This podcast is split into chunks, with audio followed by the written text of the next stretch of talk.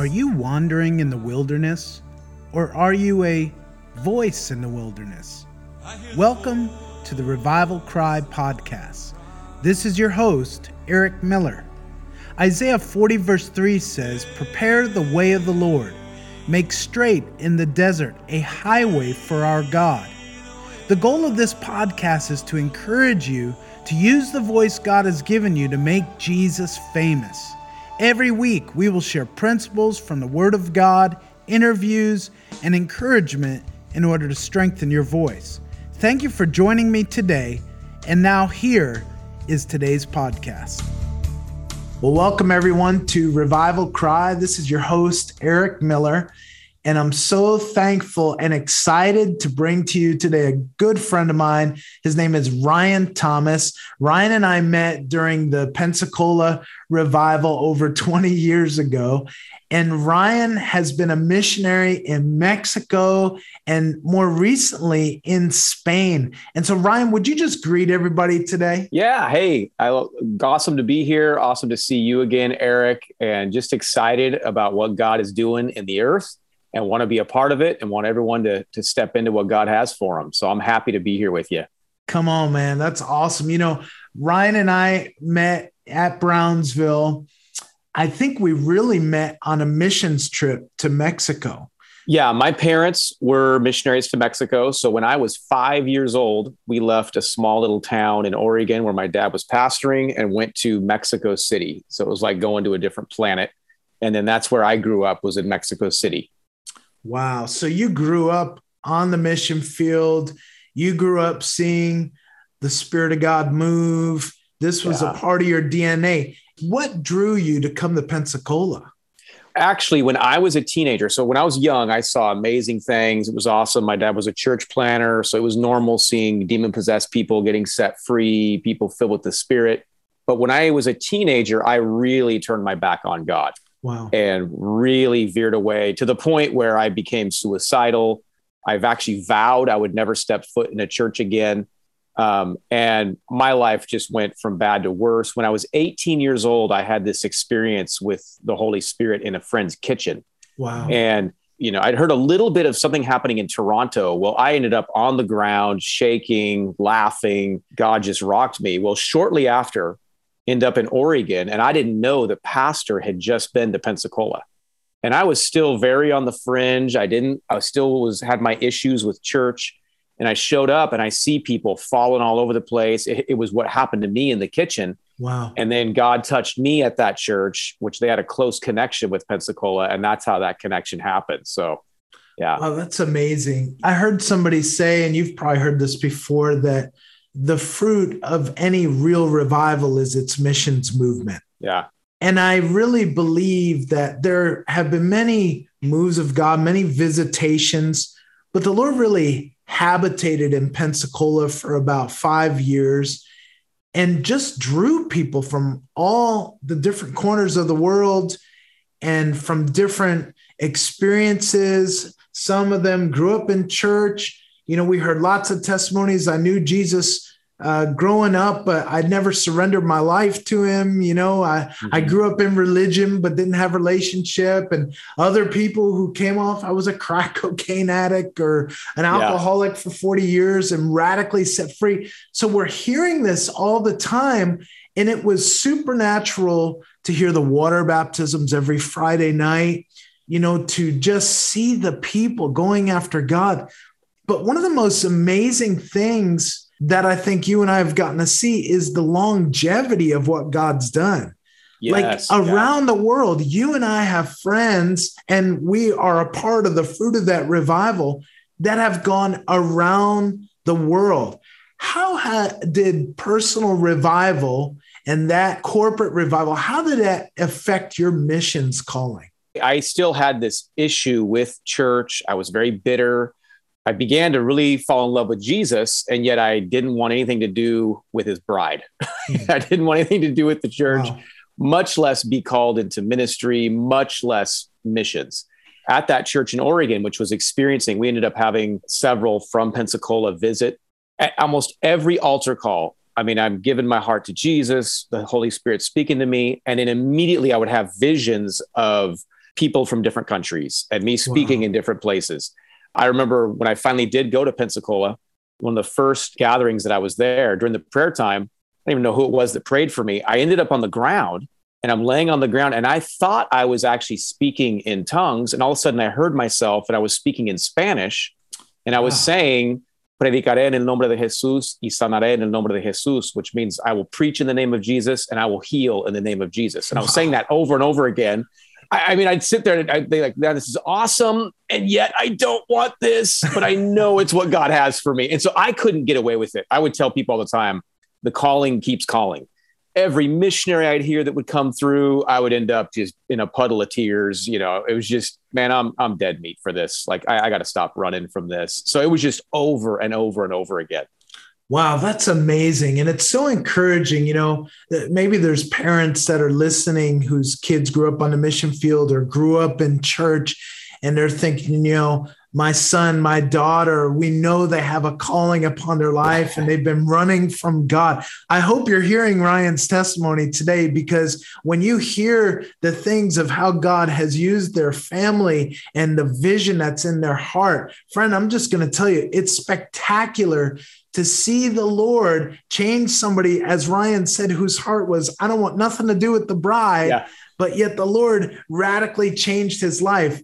You know, so you and I met, I think it was September of 99. There was a missions trip from the School of Ministry, Brownsville Revival School of Ministry to Mexico. And I think it was almost like a two week trip. We had a huge team. I think, was there like 20 people on the team, maybe? Yeah, and I think we went to like even two separate areas. I remember that. We went to Guadalajara mm-hmm. and then another area. Do you remember the name of it? I don't. I think it was down by Ajijic or something like that. Okay. Um, and so I remember, yeah, it was a big team. We worked with Sion Church. One group did, right. and then yeah, it was a, a kind of a mix. Yep.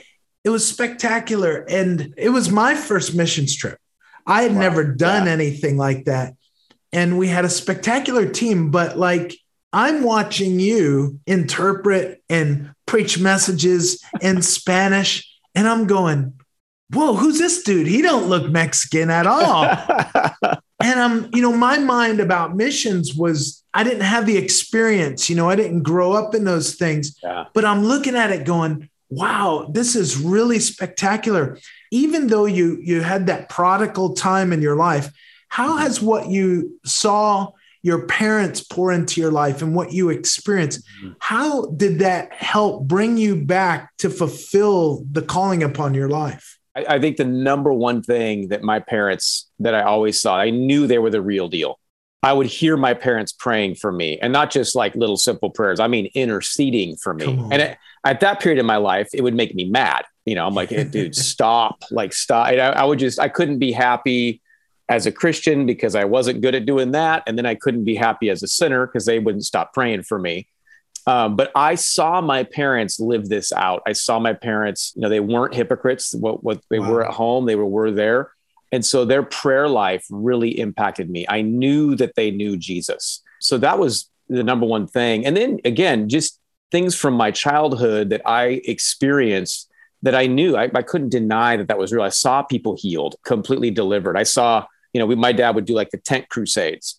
And so we'd see the drunk guy come in and then he goes out completely sober, filled with the spirit, saved, you know. And so you'd see those things. Yeah. And that did stick with me. I had just gotten into this thing where I thought I just couldn't do it. You know, I I couldn't be a good Christian. And so I got all wrapped up in that. But no, my parents, they instilled things in me that even though I strayed for that time, they even knew they were certain they knew from when i was a young kid that hey you have a call in your life you wow. know just seeing that consistency with them definitely was what kept me on that path wow that's that's so encouraging you know because sometimes we tend to think that you know we look at families who are maybe pastoring in a church or a missionary family and we think you know they're perfect. You know they're they're they've never We're pretty close but not there yet. Right? In, in, case anybody wonders ryan and i have the what we call the 10th gift of the spirit which is sarcasm okay? Yeah.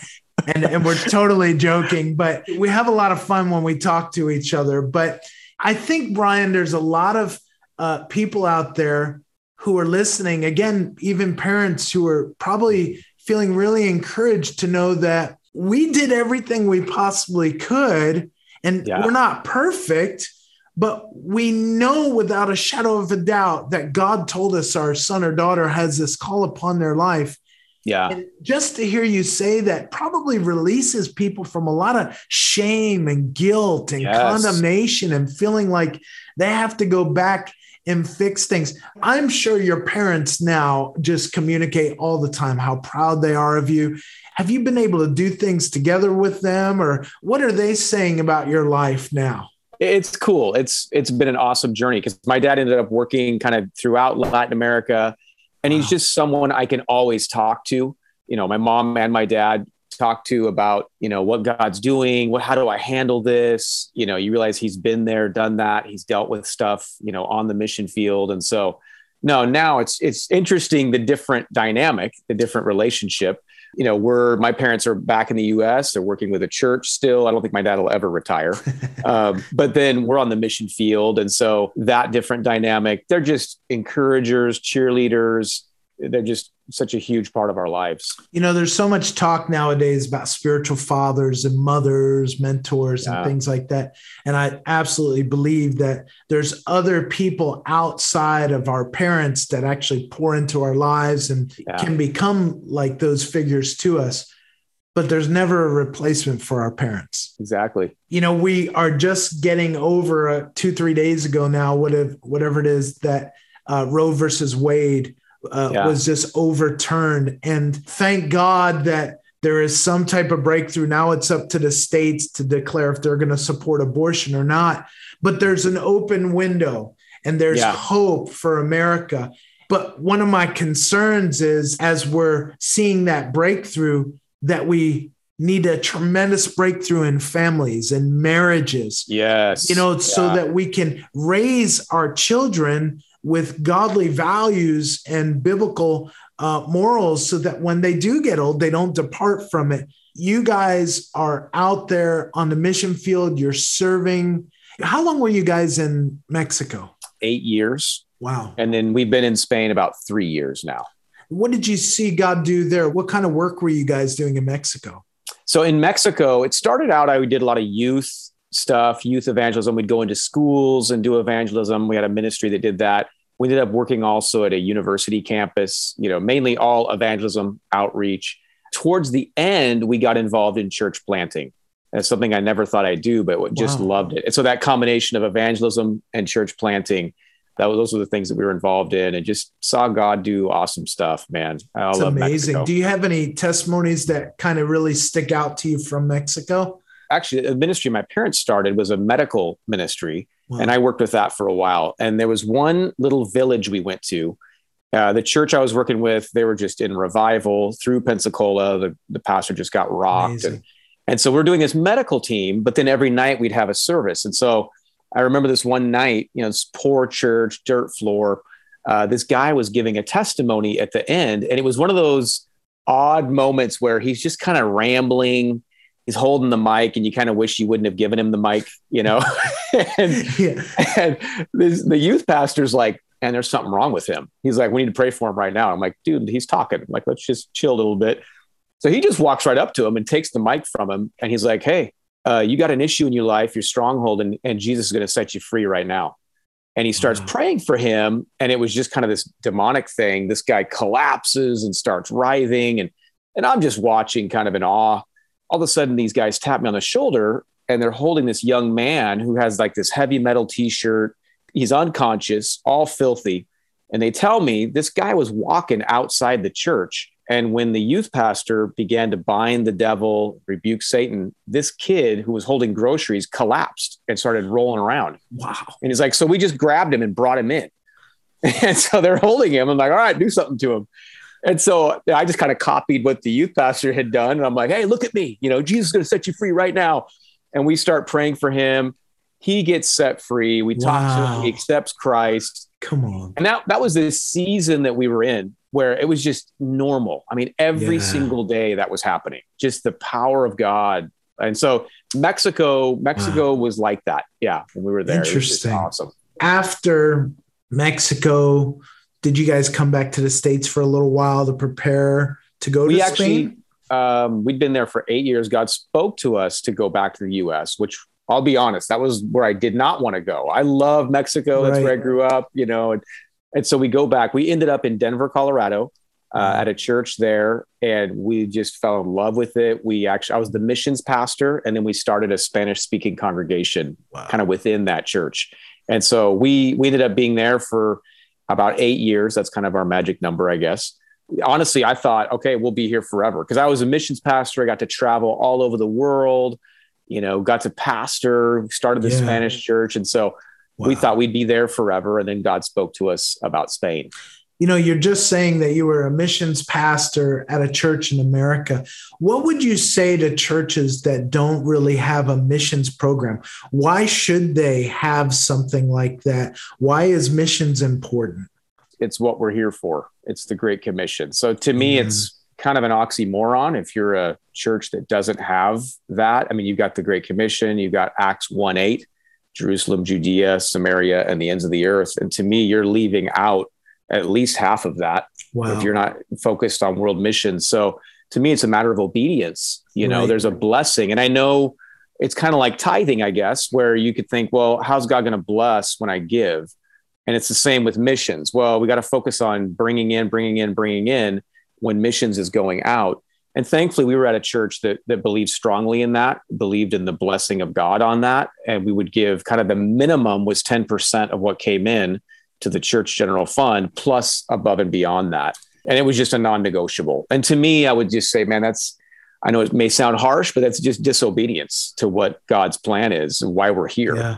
to ignore that. No, I totally agree with you. I, don't believe God created tithing for us to just feed the system of our churches so that we Yeah. could have, you know, what we need and everybody be paid and everybody be happy in our church buildings and all the things that we have. Not that those things are wrong, but like what you said, half of the what the Great Commission impacts the world, which is billions of people Yeah. that Yeah. a lot of them haven't heard the name of Jesus. Yeah. What is the continual thrust and burden of the Lord that He's given you for Spain, for establishing what you guys are doing there? Spain is is such a different animal because it's Europe and yet Mhm. you go there the lostness is astounding. It's less than 1%. You meet 100 people, maybe one out of 100 would say they know who Jesus is. They're a follower of Jesus. Mm. So in a lot of ways Latin America and Mexico, man, they're experiencing revival. Spain has never experienced that. Really? Spain Spain didn't even experience the Protestant Reformation. They they kept it out. And so you have zero backdrop of evangelical Christianity. Wow. Um, and so when I went there, I was just struck by how lost it is, even though it's not a poor country. You know, they have their issues, but it's Europe. You know, it's it's modern. Yeah. But sometimes we equate poverty with lostness. Well, there's spiritual Mhm. poverty. Europe is the dark continent. Europe is difficult.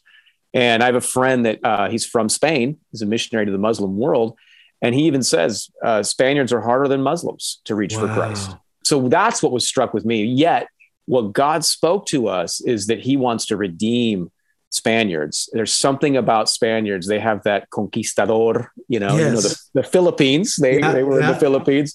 They went all over the world and obviously did some terrible things.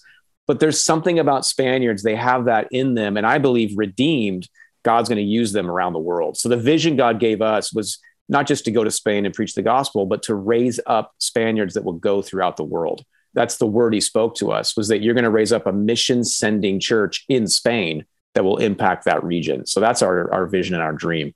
I was reading Jonah probably a month or two ago, and Jonah's, I think, one of my favorite stories of the Bible that is Yeah. you know, not just a children's story, but it's a factual event. One of the things that amazed me that I never knew before reading it this last time was that when Jonah was running from the calling of God, he wanted to flee to Tarshish. Yep. And from Yeah. what I understand, that's Spain.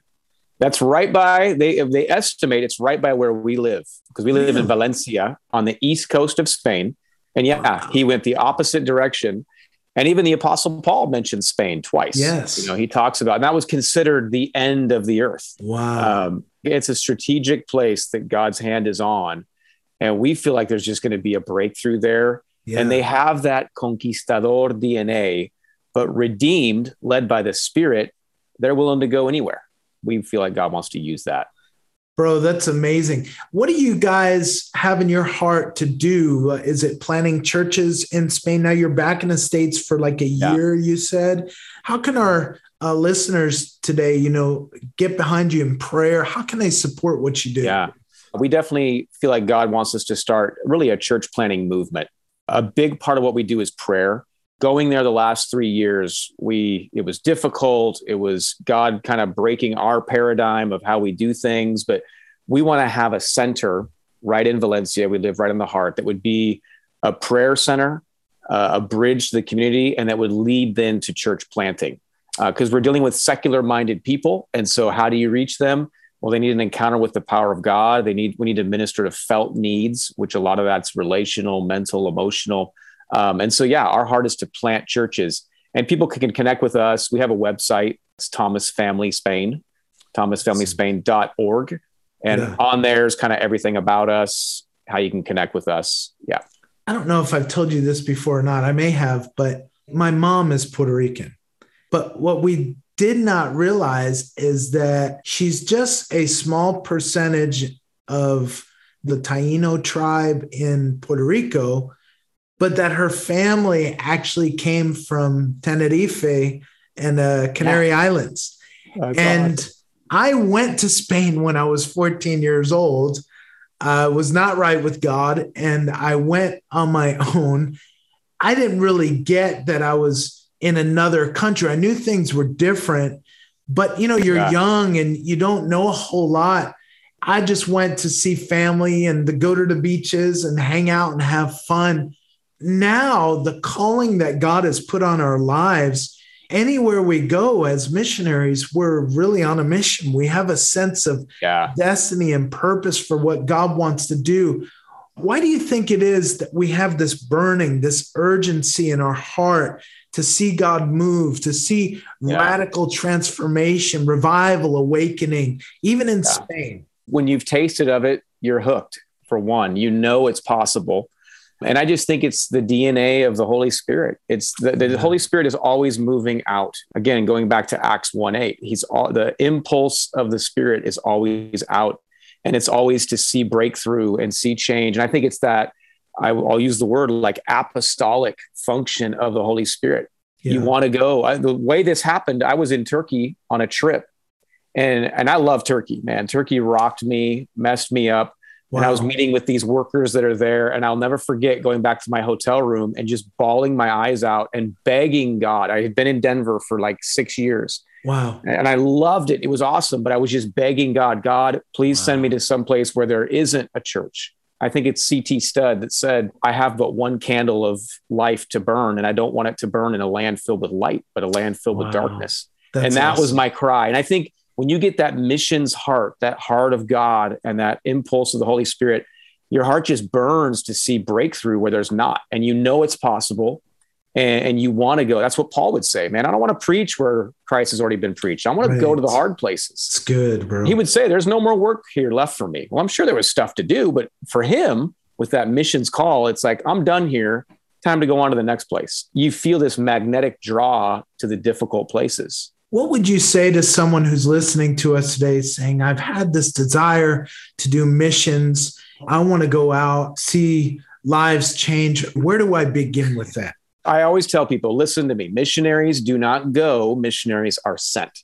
And oh, there's a oh, huge so difference. If you look right. at Paul and Barnabas, they have their little disagreement. Barnabas left and he took John Mark. You never hear about him again. Hmm. Paul left, commended by the brothers. He's got the oversight of the local church, the blessing, and the whole rest of the book of Acts is about Paul. So I would say plug into your local church, be faithful, they, go with the blessing of God, be sent by people. Like you mentioned spiritual fathers earlier. You need a spiritual father. You need people that will pray for you. Hmm. Otherwise, you get there and uh, the honeymoon's going to end. It's yeah. going to be hard. you know how that is. It's true. And you need prayer support. You need financial support. You got to count the cost. So I would say it, it's a process. You got to right. plug in. You got to grow in your spiritual gifts, grow in maturity, be connected with people, and be sent. Don't just go Lone Ranger. Bro, that is so good. That's such great practical wisdom. You know, we just about have a minute left. I'm going to ask you just take 30 seconds here, Ryan, and would you just exhort and maybe pray for our folks, even if you want to pray in Spanish, whatever, you know, um, but but just go for it. Yeah. Yeah, Father, I thank you that your heart is to reach the nations. Your yes. heart is that every tribe and every tongue and every nation would be before your throne that is the impulse of your spirit. And I pray that you would just fill us with your fire. Every yes. person here, you would ignite their heart with the love of Jesus like mm-hmm. never before, that they would feel that impulse. Those that have a call and maybe they've they've ignored it, that you would just, Lord, that they would feel that surge of the Spirit in their heart right now. Yes, Ignite us with the fire of God, and that we would take that flame and spread it throughout the world. I pray in Jesus' name we want to be a part of what you're doing on the earth, Lord, in these last days. Yes. In Jesus' name I pray. Amen. Amen. Amen. Man, Ryan, it's so good to see you, buddy, and to hear your voice and what God's doing. Thank you, everyone, for tuning in today. Uh, if you want to follow up with Ryan and his ministry, we'll have his contact details in the description. God bless you, and thank you for listening today. Thank you for listening to Revival Cry with Eric Miller. Please subscribe, rate, and write a review for this podcast on iTunes, cpnshows.com, or wherever you listen to podcasts. To find out more or partner with our missions work around the world, please visit us at revivalcry.org. I look forward to being with you next week.